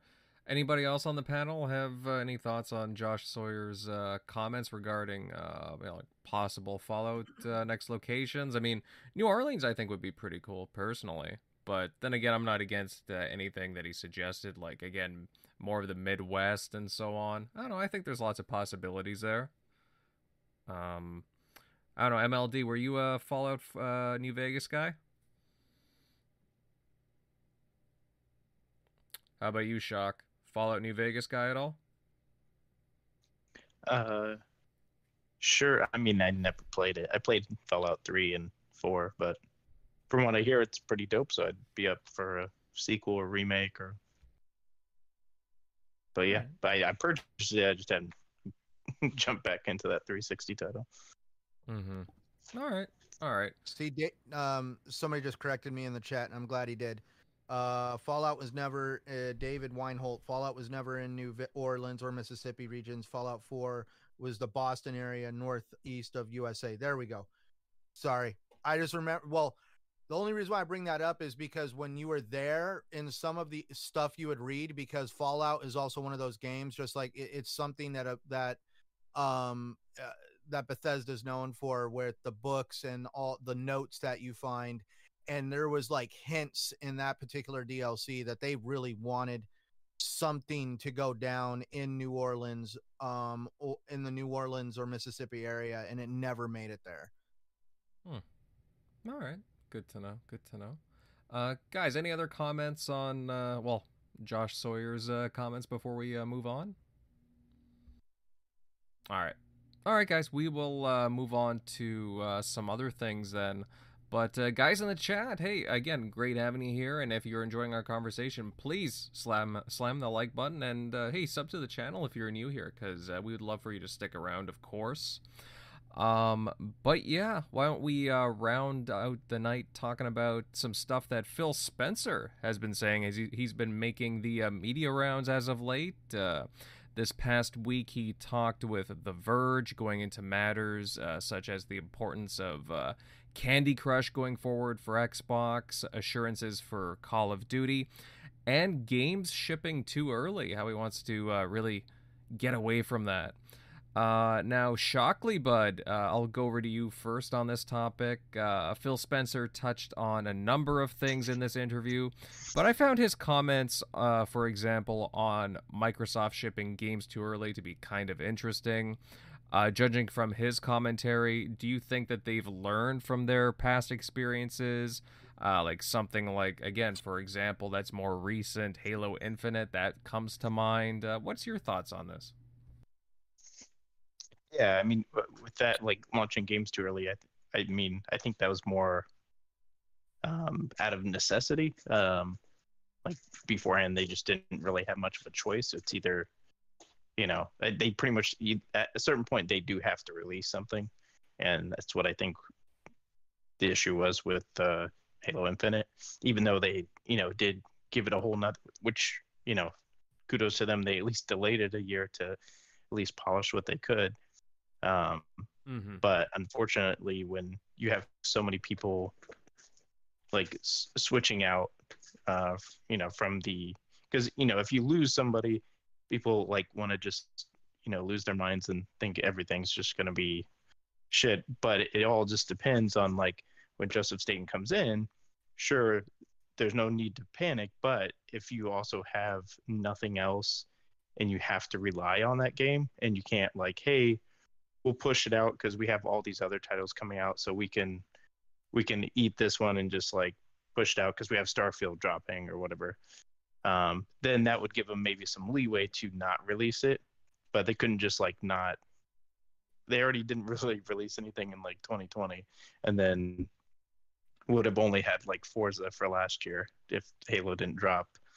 Um, so if they had some other titles dropping in there, you know, from the studios they purchased, that would be be able to help them. But uh, I think they've learned their lesson. It's just people expect you know the purchases they made in 2018 to just be like okay cool you're going to be like we owned you for the past decade and you just released a game so you're going to hit the ground running for these next four or five years you're going to easily release a game and i mean a lot of them were taking the money and investing or making their offices bigger um, you know recruiting more people beefing up for newer projects or we're finally transitioning from hey we're not just this uh, help studio and we sometimes do you know small or trip double a titles once in a while when we get a chance like they can actually transition actually make projects of their own and not just be support studios to keep the lights on.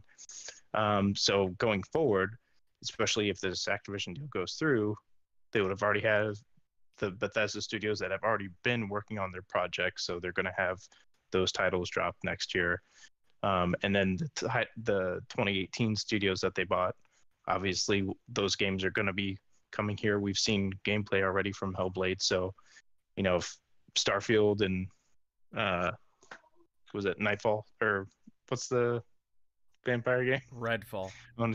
No, okay, cool. I thought I thought that was it, but then I was thinking Destiny now when I say Nightfall. Um, but uh, those games coming out then, then you know they'll probably have some of those 2018 studios start dropping the year after. Hopefully, we see like Avowed soon or Hellblade, one of the two, for say, you know, the following year. Um, so I think they've set themselves up perfectly to, hey, we're not going to be out of necessity. We're not going to have to like force us to release a Halo, you know, Forza game, you know, another Horizon Forza game within two years of the last one. We're basically releasing a Forza game every year. Forza, you know, Motorsport and then Forza Horizon, year on and year off. Um, so that's valid criticism that they've obviously had in the past, but now they actually have the you know studios they should have had in place, you know, a decade ago, um, and not just now. Um, you know, should have done this in like the mid 2000s when they had their foot on Sony's neck, but they didn't. Um, so I think they're obviously they've addressed the issue. It's just unfortunately time is going to have to be a player there, and people don't want to wait. So it is what it is.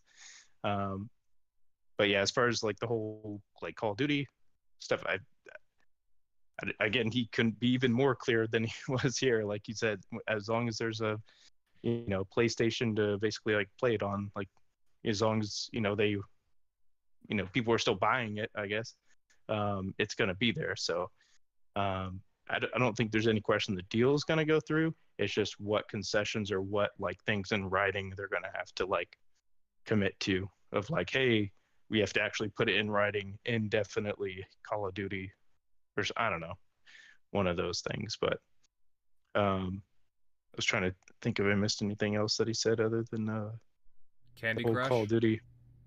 Oh yeah, Candy Crush, and that was that's also their good argument and play for making sure this deal does go through. Of like, hey, we're you know a, a smaller player in that realm, and I think um, uh, what was that article? Yeah, it was that. Uh, I don't know if it was Decoder or if it was. No, it was um, Video Game Chronicle. I think it was. They had that headline where it says, uh, and from this interview that um, Phil says uh, Xbox is, you know, is going to have a decline or whatever if they're not, um, you know, jumping over to uh, like mobile. Like without mobile, they're going to suffer or whatever. But he never even said specifically Xbox. He said all of us, he, like mentioning Sony, like everybody. If we're not, you know, trying to get a piece of that pie in mobile, you're going to be falling behind because that's growing exponentially bigger and bigger. And the console space is just kind of growth wise is just kind of staying flatline. Like you can might get a bigger piece of that group, but that group's not getting bigger itself. So all you can do is maybe dominate the console space that's already there, but there's not a big growth of new players coming into that space um, for you to you know gain even more market share. But that that's just another thing with like media where they can just flip if you just read the headline and not the actual quote in the article. He never even says the word Xbox, but then the headline they say, "Oh, X," you know, he's saying eh, they need mobile to otherwise Xbox isn't, you know, in the long run going to be in a good spot. Um, so I thought that was funny from the uh, from that Candy Crush part. But that's a good argument for them to like set in there, like, "Hey, we need this because we need King to be marketable and be a player in the gaming market if they can, you know, point that to the EU and these other uh, people, regulators looking at it. We need this because in the long run, the pie is way bigger than just this small, probably the small lens that you're looking at as far as like between Sony, Nintendo, and Xbox. It's much bigger than that. So, but yeah, that's that's far, that was far as my two cents on uh, his article and his other one with the from VGC. But all right, all right. I mean, some fair points there. Uh, yeah, I mean, lots of arguments going uh, for, forward with um, like Candy Crush for the uh, Activision Blizzard deal and so on. Uh, General MLD, I mean, I would love your thoughts on this because, again, Phil went on to talk about, he touched on quite a few things. Uh, what, what, what do you think about his commentary? I mean, he talked about uh, obviously Candy Crush being a big part of the Activision Blizzard deal. Um, he t- well, he touched on quite a few things. Obviously, Call of Duty games shipping early. I mean, what, what's your take on what he said?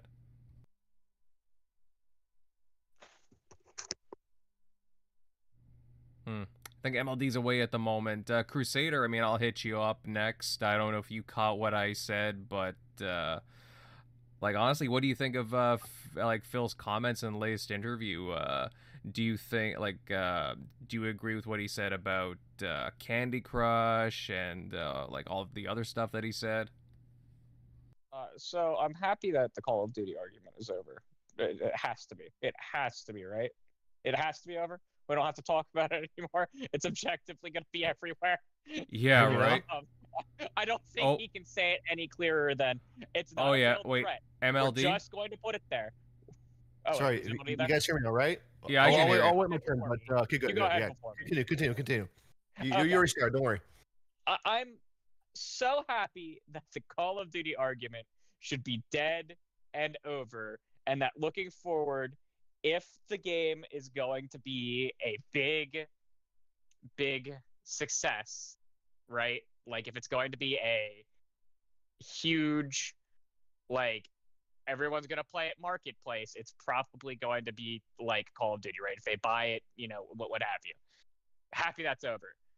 Well, I, I found the Candy Crush stuff very interesting because they've been pretty adamant about um uh really wanting to get into the mobile space and it's been rumored that they want to open their own mobile storefront as a competitor to um both Google and uh, Apple, and that would actually give them a lot of leeway in, in Europe because the, the especially the European Union really wants to uh, um, force like open app stores on on mobile phones.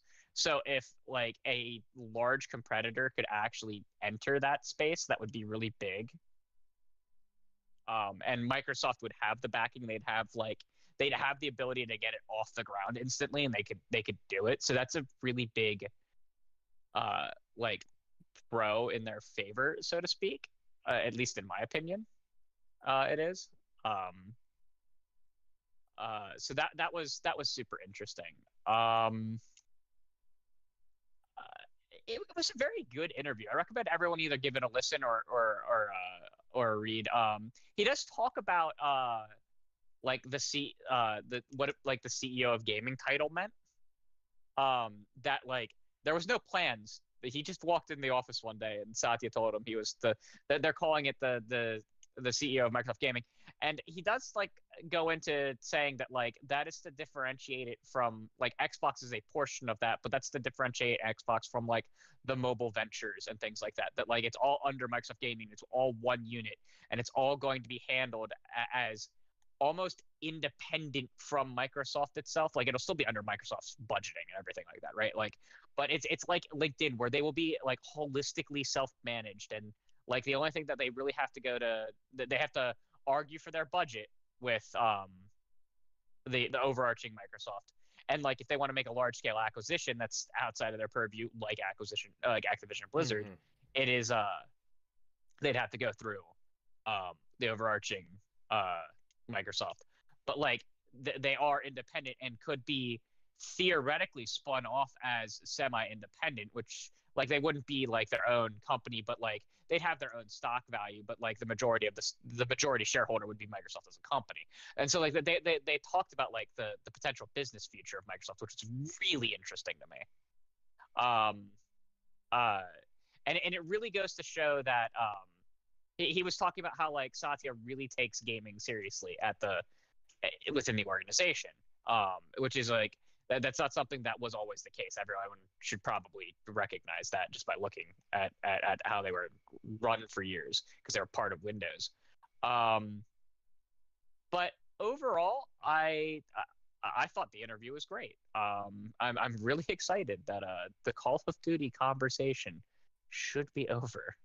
Um, because I'm tired of talking about it. Um, it's gonna come to Switch. It's gonna it's gonna be everywhere. Everyone should be happy. It's Call of Duty. Yeah, it's gonna Who be cares? on Switch. It's gonna, gonna be, be on Switch. Is gonna be um, one of those games that um, you you buy the. Uh, uh, so you buy the game, you open up uh, the thing, and there's nothing there. It's just it's going to be one of those yeah. uh, cloud based games. Yeah, it's it, it will be a cloud game on the on the Switch for sure. Um, but like, you know, he he he really hammered it in that like, hey, it literally would be fiscally irresponsible of us for a game of this size with the marketplace that it with the the the marketplace that it has the the the interconnected shared um uh like like I, I should say yes, he he he explicitly stated over and over again that there is a huge like uh profitability section to it. Not that it couldn't be profitable alone on Xbox, but like it's massively more profitable if it's everywhere else, right? Like, there's a ratio. But even more so than that, that it was like with that franchise that it's like literally the right thing to do with the franchise. And he said he said that they that's the exact same reasoning that they had with Minecraft. And finally, we have confirmation. I I I I was trying. I knew there was something from this interview I wanted to talk about. We have confirmation that there is no contract with Minecraft right, yeah. to be multi-platform. There's no there's no written words anywhere that says Minecraft has to be multi-platform. But they make it multi-platform because one, it's financially the right thing to do for the franchise. Like like it would be financially irresponsible not to put it everywhere, right? Because of how popular yeah. it is. Well, I remember six but, months after they bought it, they ba- they made up their money. Yes. Like, so it's it's a gold uh, mine. And, and it's it's not like they they knew from day one that that game like they've known from day one that Call of Duty was going to be multi-platform, right? But they knew from day one that Minecraft was going to be multi-platform. They said as much in the acquisition agreement. It was probably that was probably a term of the acquisition agreement with Mojang that they they wanted to they didn't want anyone to freak out and they wanted people to know that it was still going to be everywhere. Like not that not that there was a contractual agreement that it had to be everywhere, but like probably that like hey you we know that you you've told us that this is going to be your plan moving forward can you can you tell everyone can that be a, a the thing so that we don't have so like the the poor community managers and shit don't have to deal with uh people complaining and I like Phil was on it day one with Call of Duty, or not day one. It was like day three on Twitter. Was like he, he said something vague, but it was everyone with a brain took it as okay. Call of Duty is just gonna be everywhere, right? Um, and it's very cool to know that they do look at these things and think about what's best to do with them, right?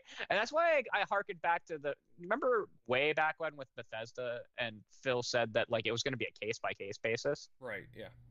I truly believe he meant that. That like the majority of cases, yeah, they're going to be, uh, it's it's uh, like almost always going to be exclusive, right?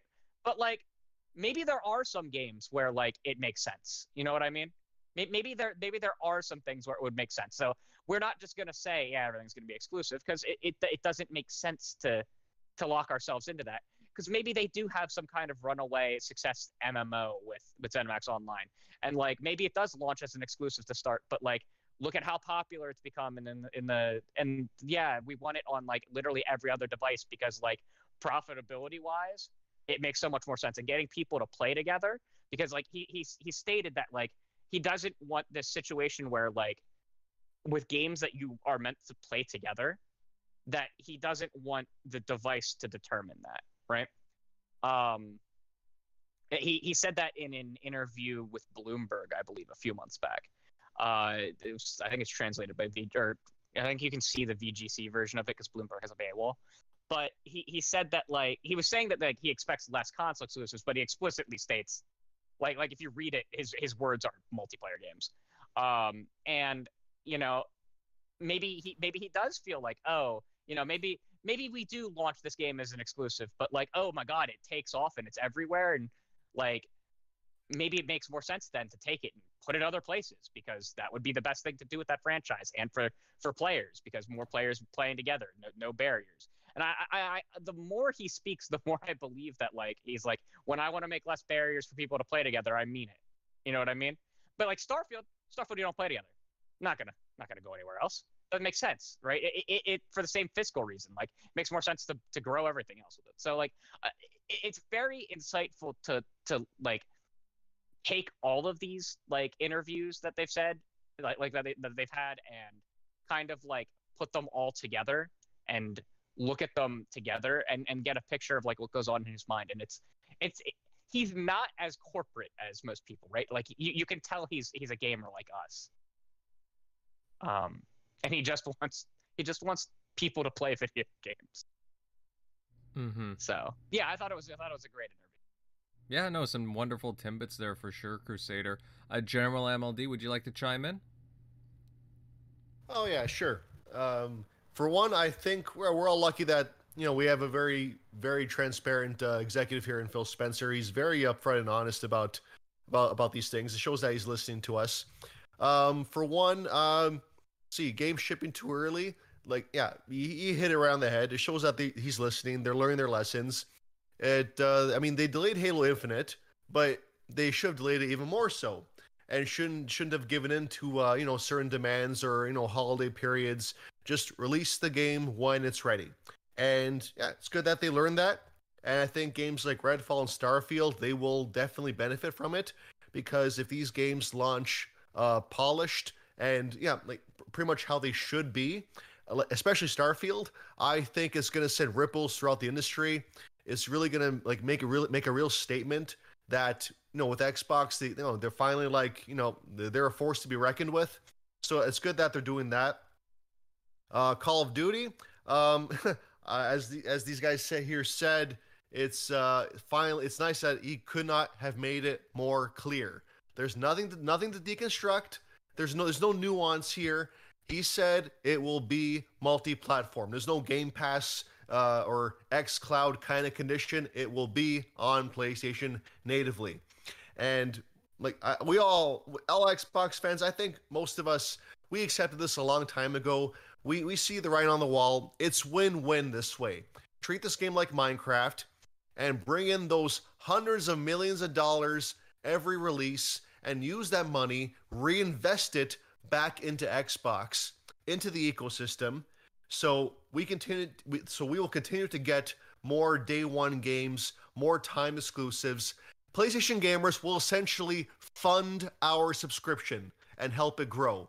So I like to think of it, uh, Call of Duty on PlayStation, as a Trojan horse. Like it will dominate their charts more than more than their own first party games and in the end we will benefit from from it because of that reinvested money into the Xbox ecosystem. So I can't complain about that. Uh, so Call of Duty is just too big. Let the other games be exclusive. Like if there's an ex- another Crash Bandicoot, uh, another uh, uh Tony Hawk, Spyro, whatever. Those games should be exclusive, which is good. I mean, if you're gonna spend this much money, you gotta get some exclusives out of the deal. But for one uh, IP to be multi-platform, I mean, uh, Call of Duty, uh, I'm, I'm per- perfectly fine with that. The real prize is us getting those games on Game Pass. So while they'll be paying $70, I'll be paying $15 a month and play the exact same game. So it's it's win-win. They get their game, it's not taken away, and we get the same game but for less money. But uh, yeah, Candy Crush. Now, uh, that's actually a pretty significant point. A lot of us core gamers we hear this game and we just like well we scoff wave our hands like come on guys well why are we talking about this it's, it's mobile games it's casual stuff like this this isn't our thing i like to i like to think of this as a bigger market that if xbox does well if they really cement themselves in it again like call of duty be on playstation that is money that can be used to sustain xbox as a whole and sustain the parts of xbox that we do like Again, taking that, that Candy Crush mobile money. Again, Call of Duty Mobile, that's a thing too. Activision Blizzard, they also have Hearthstone. That's still pretty popular. They got plenty of mobile games that generate a lot of yearly income. So Xbox doesn't have to start fresh like PlayStation is. Like they bought like one mobile developer. The Xbox can hit the ground running and instantly rake in billions of dollars in mobile money every year and grow if they plan to make more than that. And again, that will grow Game Pass, that will grow Xbox, and we will get more timed exclusives. We will get more day one games. That's how I see it. You have to keep your eye on the price. I'm not going to play Candy Crush, but that's not the point. The point is, everyone who does, that money will benefit me in the end somehow. And if they somehow, somehow integrate these games into Game Pass, or you have to have an Xbox account to do so, We're all part of the Xbox ecosystem, and everything helps each other out. We're all one. We're all one big family here. And in the end, that that's how I see it. And you, and Phil Spencer's right. The the console market it is pretty flat year over year. Approximately every generation, you got maybe only 200 million consoles sold every every six or so years.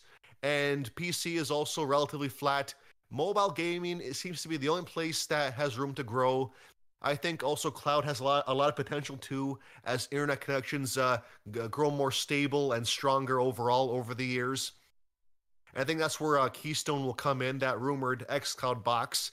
I feel like once they can Xbox can get a good price down, like a good like solid 100 to 130 dollar launch price with a controller included, xCloud will boom in countries with low console adoption but high mobile usage, like say like I don't know Japan or South Korea, things like that. The bigger Game Pass grows, the bigger Xbox grows, we all win. So that's my overall point. And yeah, Xbox, they're playing four dimensional chess right now. They're thinking beyond the box. Uh, it's not just about consoles anymore, but that's a good thing.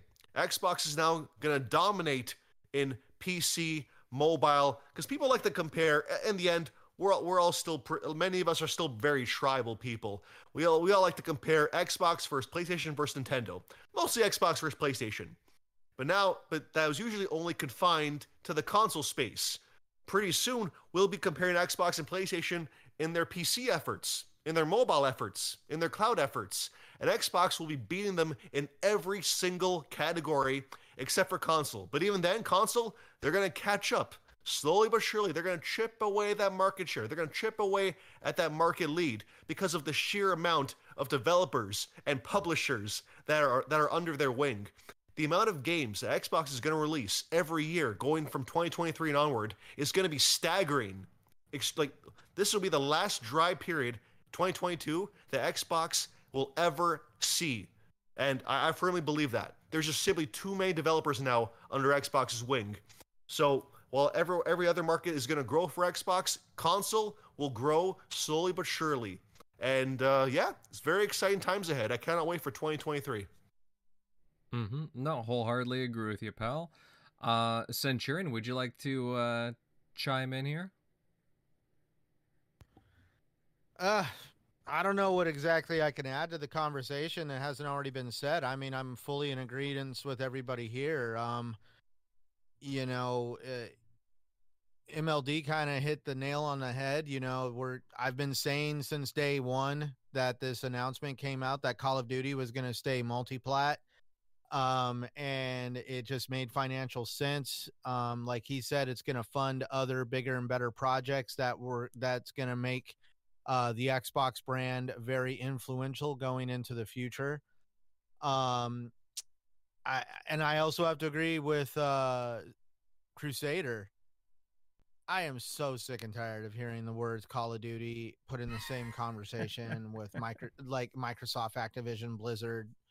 Um, and at least the one thing for me that I loved in this interview, outside of, I mean, to be honest, I love how Phil Spencer interviews he he chidefully messes around with the the person doing the interview. He always has a sense of humor. He's always smiling. Um, you could tell that, you know, in the interview, he said he's he's still a software kind of guy, I'm a software kind of guy. Um, he um, he's not your typical CEO, and that you, you see that in the interviews. He does feel like he's um one of us almost and uh, you could just see he's tired of talking about this whole situation with Call of Duty. I'm, I mean, like, if I knew the guy and I was part of the PR team that he had to talk to before he went out and did interviews, I'd I'd be the guy to be like, all right, who wants to put uh some money in a pool on how many times somebody's gonna want to talk about Call of Duty? Um, um, he I like how in the interview he brought up though that King actually makes more money than Activision and Blizzard put together. That was kind of like a holy freaking cow. That was like, hey, can we please stop talking about Call of Duty because it really does not make the kind of money we're looking for. Now, so King, he did have to amend that statement, by the way. What do you amend They don't to? technically make more money; they make more in profit. with their margins revenue. are better than the other two combined. Revenue wise, Call of uh, Activision actually makes the most. See, for Straight me, that's that's where yeah. for me because I act what I do for a living. I've had people try to like I have literally had to challenge the owners of the business I work for because they're like, "Oh, we just made five thousand dollars." Yeah, but there's only a twenty percent profit margin on that product, so you actually only yeah. made twenty percent. Um, meanwhile, in over de- in other departments, profit margins are about 100, 150 percent because they would always try to tell me like, "Oh, th- this department is where the money is at." No, it's not. The money's in that department because it has a higher profit margin. Um, and at least like when we like you said, when we're talking profit margins, King makes a it's, lot of money. Yes. An obscene I mean, amount of money. And that's the funny part that I like. What is we have been told since day one work smarter, not harder. If you can make an ass ton of money with very little in with very little output and you get a lot of input of a lot of money, then the job is done. You work smarter and not harder. Why why you know, it's that whole concept of like why go hand dig a hole when you've got the auger machine sitting right there that'll do it in no time. Um and that's where it's that whole concept and that and I mean it kind of made me chuckle at him making that comment because he's really wanting to take the focus off of Call of Duty because apparently Call of Duty is the universe's gift to gaming, God's gift to gaming, whoever you want to put it on there. It's the best thing since sliced bread. Gaming could not exist without Call of Duty. and he's really trying to be like, yo, um, technically King makes more profit than Call of Duty does. Um, and that's where it's just it made me chuckle reading that whole statement. But I, the funny part is when I'm reading that, I had no idea that King was doing that much. I had no idea that there was that many people playing freaking Candy Crush. um, but yeah, like, what can I add to the conversation other than this is gonna like what General MLD said? This is gonna be a great time going forward. Um, I really hope they get this deal across the finish line. Um, and as we can all see, that all the boo hooing and him hawing about freaking what's going to happen about Call of Duty and where the hell you're going to be able to play it has been for nothing. This whole time, I've been saying the same thing. It's not going anywhere. And I'm hoping that now that Phil Spencer has just showed this annoyance that every interview he has to do involves having a conversation about freaking Call of Duty I, I'm hoping that maybe we can move on from that now and talk about other things. Like, I mean, what happens if they do get my, I mean, Activision Blizzard? What are they working on that we don't know? What are their plans for some of these great titles that Activision Blizzard has been known for that they're completely destroying, like Overwatch 2? Um, like, w- let's talk about other crap than freaking Call of Duty. Mm-hmm. No, hey, I agree with you. Um, you know, we sh- should be able to move on. I hope at some point. Um, I'll I've ad- got a good friend of mine that's like his freaking feelings are riding high on on Diablo Four. I hope to God they don't f that up. well, I guess we'll find out soon. I mean, isn't it supposed to be coming out at least the first half of next year, if I'm not mistaken? Yeah, no uh, Jez Corden recently reported April. Really? Mm-hmm. Huh. So no day one technically if we can't get the deal approved by then. So, um, correct. However, the the date that it's pushed to as the end date is only the end date if they determine it has to go that long. Likely, it was pushed back, by the way, because of that whole kerfuffle on Twitter. Um, if if you had to ask my guess because they'll likely they're adding two weeks for some kind of review of like what the fuck just happened. Hmm. What happened on Twitter, um, or did I miss something? The, the whole not making connecting dots here. We we talked about it last week with the dude who was like my PlayStation. Oh yeah, that guy. oh, Remember okay, the... I I get it. My PlayStation. Yeah, yep. it was most likely pushed back because of that. If I had to, if I had to make a guess. Mm-hmm. Um, yeah, yeah. Because uh, there's no other real reason I can think of to move it two weeks. unless it could also be some kind of holiday. They might be being like, "Hey, you know, can can we can we build this in for for this time or something like that?" But yeah. True. True. Uh, gentlemen, any other uh, comments before we start sunsetting this sucker? Yes, no? Okay. All right. I apologize for coughing during MLD's part. I, I um, couldn't. No, stop my, my, my mic was out, changed to something else. Yeah, all good. I, I couldn't uh, like hit the mic in time. I can just imagine the struggle at your end. it's all, all good. good. It's all good, man. It's all good. But uh, yeah, guys, I think that about does it for tonight. Uh, really good talk from uh, the group tonight discussing our thoughts on Pentiment, uh, Phil's latest interview statements, and uh, the various VGA nominations, and a, a, few more things. Josh Sawyer's uh, interview, we touched on that. Now, to everyone here that tuned in live tonight, it was really awesome seeing you all here. Uh, really, really awesome chat. You guys are much appreciated. And if you enjoyed our talk, then guys, please consider leaving a like, sharing the show out, and of course, subbing to the channel. I know I repeat myself dur- uh, during the show at certain points, but hey, you know, it does really help us out, and uh, we would love to have more people uh, just stopping by, tuning in. But we really do appreciate your efforts. Uh, but with that said, let's uh, move over to the outros, starting with Mr. General MLD. Buddy, hey, fun show tonight with you. Where can everybody follow you? Yeah, you guys can follow me at MLD Ghost on Twitter. Uh, gamer tag is Ghost MLD. And uh, yeah, it was a great show. Looking forward to the next one. Agreed, agreed, buddy. Next up, Centurion. Pal, hey, awesome stuff tonight. Really good commentary. Where can all these fine people uh, find you at? Uh, thanks, guys. It's always a blast to be here, have these conversations. Thank you to everybody in the chat that tunes in and checks us out, whether it's live or on the replay. Um, be sure to give the show a like and subscribe. Uh, for those interested in wanting to follow me, you can find me at Centurion1307. Uh, I'm on YouTube, Xbox Live, uh, taking Twitter one day at a time at this point. uh, but for those who also want to hear more podcasts, uh, obviously I'm here every Sunday night right here on TXR, and I'm also over on Gaming Beyond the Box with uh, the with the great Wilmy Hood. Um, obviously he's been busy a lot lately. We've all been busy. I mean, freaking, oh my God, everybody's freaking working so much lately and not making enough money. But hey, um, work comes first. So yeah, when we have time, he does the show, and every time he says there's a show, I'll be there.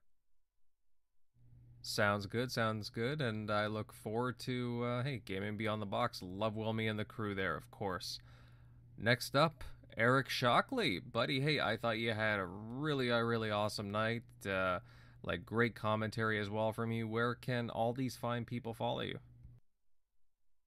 Yeah, as always, you can find me at Shock Nero on Twitter, Easy Shock on Xbox Live. But yeah, good show tonight. See you guys later next week. Short and sweet. I like it. I like it. Uh, next up, Crusader. Pal, where can everybody find you?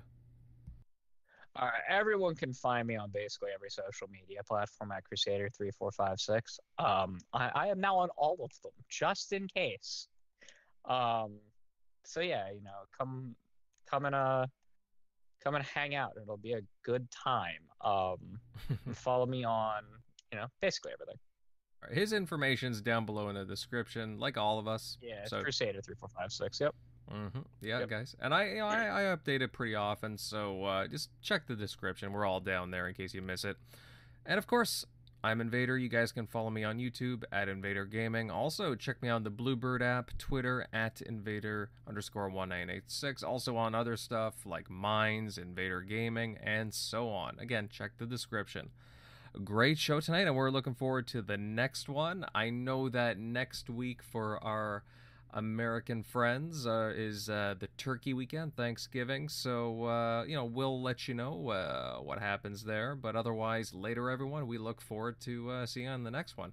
Bye.